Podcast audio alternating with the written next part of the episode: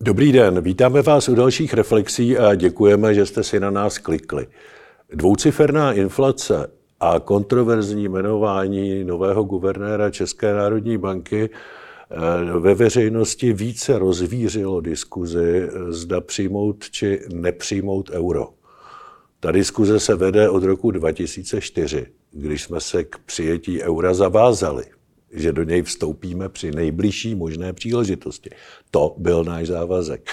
E, nikdy jsme to neudělali z odborných nebo z ideologických důvodů. Je to dobře nebo je to špatně? O tom by mohly být dnešní reflexe.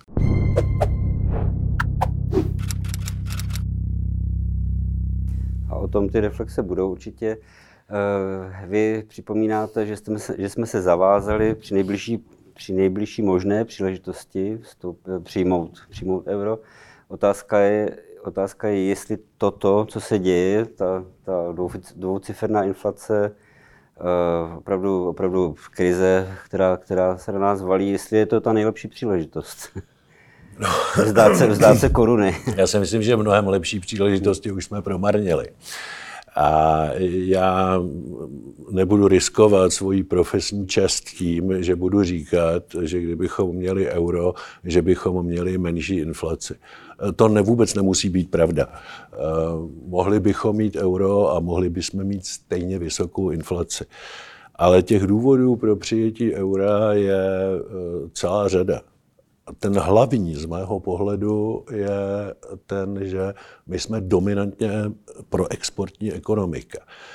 My eh, jsme-li na svém produkčním potenciálu, to znamená všichni vyrábějí tolik, kolik vyrábět mohou, eh, tak musíme 80% toho, co vyrobíme, zboží i služeb, eh, prodat ven, protože jenom 20% prodáme doma. A z těch 80%, co prodáváme ven, dominantně prodáváme do eurozóny.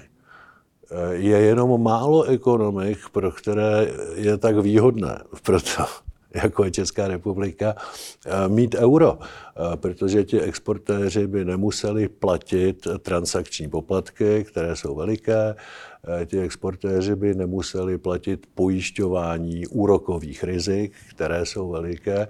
To když spočtete, tak to jsou miliardy ročně, eh, které reálná ekonomika musí platit finančnímu sektoru, protože nemáme euro.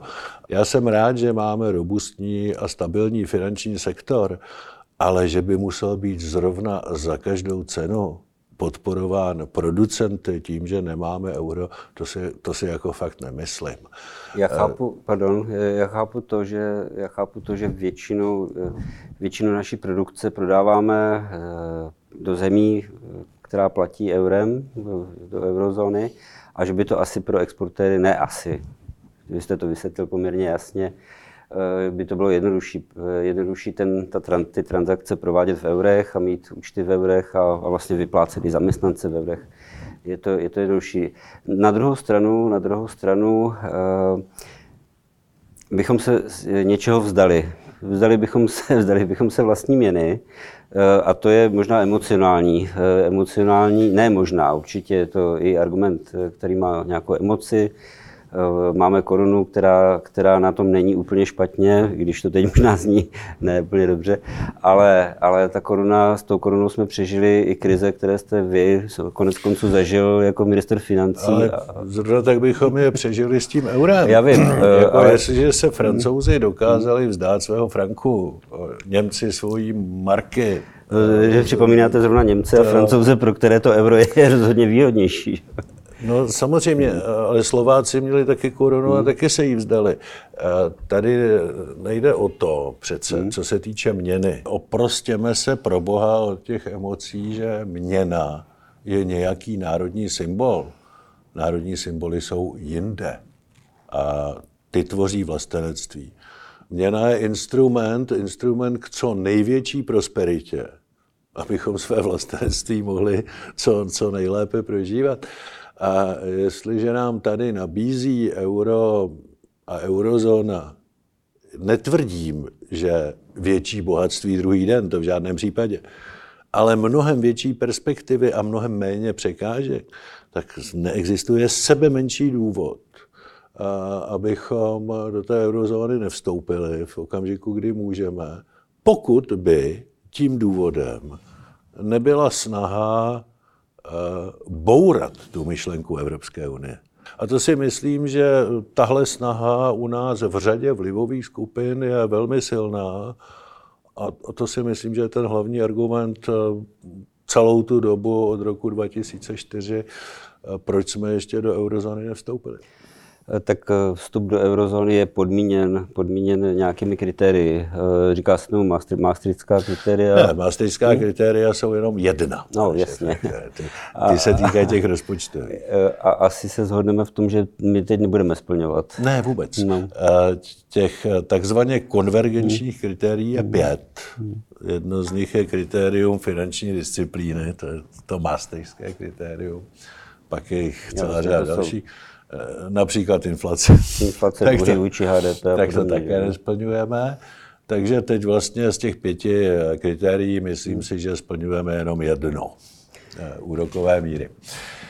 Tohle je takový český absurdistan. My jsme v roce 2004 vstoupili do Evropské unie a zavázeli jsme se, že přijmeme euro. A Špidlová vláda v tom roce 2004 stanovila termín přijetí eura 2009, stejně jako Slováci. Špidlová vláda měla politickou vůli přijmout euro, ale neměla vůli finanční disciplíny. V následujících dvou letech rozbourala své veřejné rozpočty tak, že nebyla schopna splnit, na rozdíl od Slováků, podmínky přijetí eura. Takže Slováci v roce 2009 do eurozóny vstoupili, my ne. A nám se stalo to nejhorší, co se mohlo stát, že jsme řekli termín, ty trhy se na něj soustředily a my jsme ho nedodrželi. Pak následovaly další vlády, zejména tedy vlády eh, Mirka Topolánka a Petra Nečase, které dělali všechno proto, aby ta kritéria dodržely také tyhle vlády ta kritéria dodržely, ale za žádnou cenu ty vlády nechtěly vstoupit do eurozóny, protože tam byla ideologická bariéra ODS. Protože mluvím o, o, o tomhle absurdistánu, že zatímco Špidlová vláda měla politickou vůli do eurozóny vstoupit, ale nebyla schopna držet podmínky, tak vlády ODS byly schopny držet podmínky, ale z ideologických důvodů euro odmítali. Já jsem byl ve dvou těch vládách a vždycky jsem stál o to, aby byl stanoven termín přijetí eura ale vždycky jsem byl v menšině. Eh, nikdy stanoven nebyl a já to pokládám za, za strašnou škodu a, a ztrátu perspektivy pro Českou republiku. Tak ono to může v tuto chvíli vypadat jako akademická debata, protože kritéria neplníme, ale ale ta debata je důležitá, nedá se odkládat až na dobu a tak dále a tak dále. Eh, protože to jednou, jednou, jednou to přijde, kdy opravdu si musíme říct. No. Eh, já si chci, já si chci jenom dobrat k tomu. My tím, že bychom eh, vstoupili do eurozóny, zbavíme se eh, ovlivňování eh, své vlastní monetární politiky. Centrální banka bude ve Frankfurtu. My, my sami, my, my dva tady jsme kritizovali moc krát politiku Evropské centrální banky, vůči úrokové sazby a tak dále byli bychom bezmocnější vůči, vůči tomu, co se dneska děje. Já si, já si nemyslím, že bychom byli bezmocnější. My eh, máme dneska, můžeme říkat, že máme svoji suverénní eh, monetární politiku, ale je to monetární politika, která eh, ovlivňuje měnu, kterou kterýkoliv žralok na finančních trzích typu Soroše, když bude chtít zničit, tak to dokáže. Eh, euro samozřejmě je eh, mnohem odolnější měna. Eh, mně se nelíbí politika Evropské centrální banky, je, je příliš měkká, díky ní i v eurozóně je inflace, ale pořád budu víc věřit Christine Lagardové než Aleši Michlovi.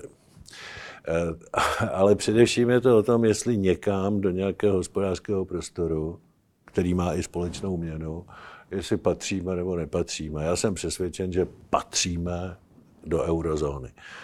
Eh, a vezmu-li strukturu české ekonomiky, míru její proexportnosti, tak mě z toho jednoznačně vychází, že to euro přes všechny náklady a rizika, nikdy to není 10-0, nikdy to nejsou jenom výhody, vždycky tam najdete řadu nevýhod. Ale když to zvážíte na obou dvou těch miskách, eh, tak to euro tady už eh, od toho roku 2009 být mělo. Podívejte se na Slovensko. Na Slovensku mají euro od roku 2009 a nikdo, nikdo by to nechtěl zpátky. No, já jsem četl argumenty, no, slyšel jsem argumenty, že Slovensko rostlo hospodářsky před přijetím eura víc než po přijetí eura, ale to může být taky cyklem a ne Ale bo, eurem. bože můj, to, to, jsou, to jsou už opravdu hmm. hodně demagogické argumenty, protože Slovensko přijalo euro k eh, prvnímu první 2009 a v tu dobu propukla do té doby nevýdaná krize po pádu Lehman Brothers, takže kdo tyhle argumenty hmm. chce dávat, tak se opravdu nechá chová fér. Eh, já netvrdím, že když euro nepřijmeme, že druhý den nevíde slunce. Víde a budeme tady mít, pevně doufám, i prosperující hospodářství. Jenom budeme mít méně příležitostí a více překážek. A mít to jenom z ideologických důvodů, to mě opravdu přijde trochu smutné. Kdybychom udělali, kdybychom udělali referendum eh, o přijetí eura mezi exportéry průmyslovými, průmyslovými, jak je to jasné, úplně evidentní, to je asi 110% pro euro.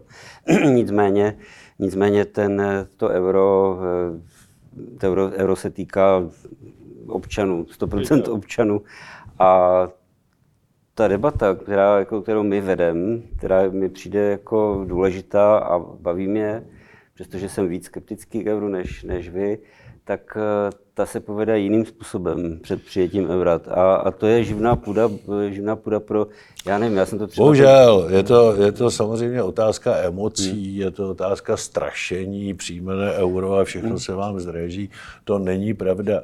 Eh, já jsem řídil řadu projektů hmm. pro přechod na euro.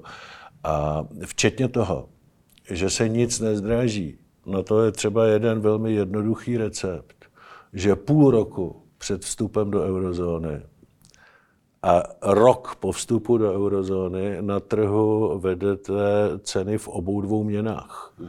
To znamená, že ten pohled spotřebitele na trh neumožní těm prodejcům zneužít. Eh, to, eh, prostě platí to, že vstupem do eurozóny nezbohatnete ani neschudnete.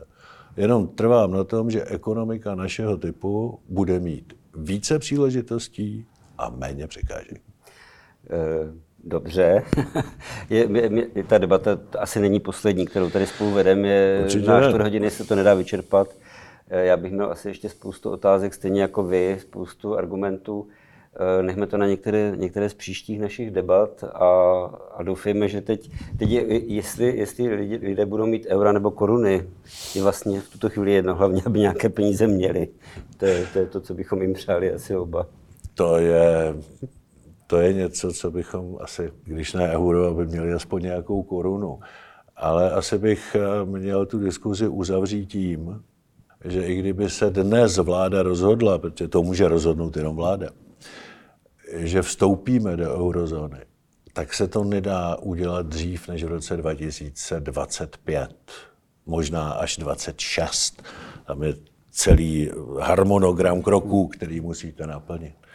Ale ten první krok, který je strašně důležitý, je to politické rozhodnutí, že tam vstoupíme k nějakému datu, a abychom tam k nějakému datu mohli být přijati, tam se přijímá, tam se nestupuje, tak se musí splnit tenhle harmonogram domácích úkolů. Já bych si strašně přál, kdyby to tahle vláda dokázala. Eh, za jejího funkčního období není možné, abychom tam vstoupili. Ale ona během svého funkčního období může zařídit, abychom tam vstoupili v tom, funkci, v tom volebním období následujících.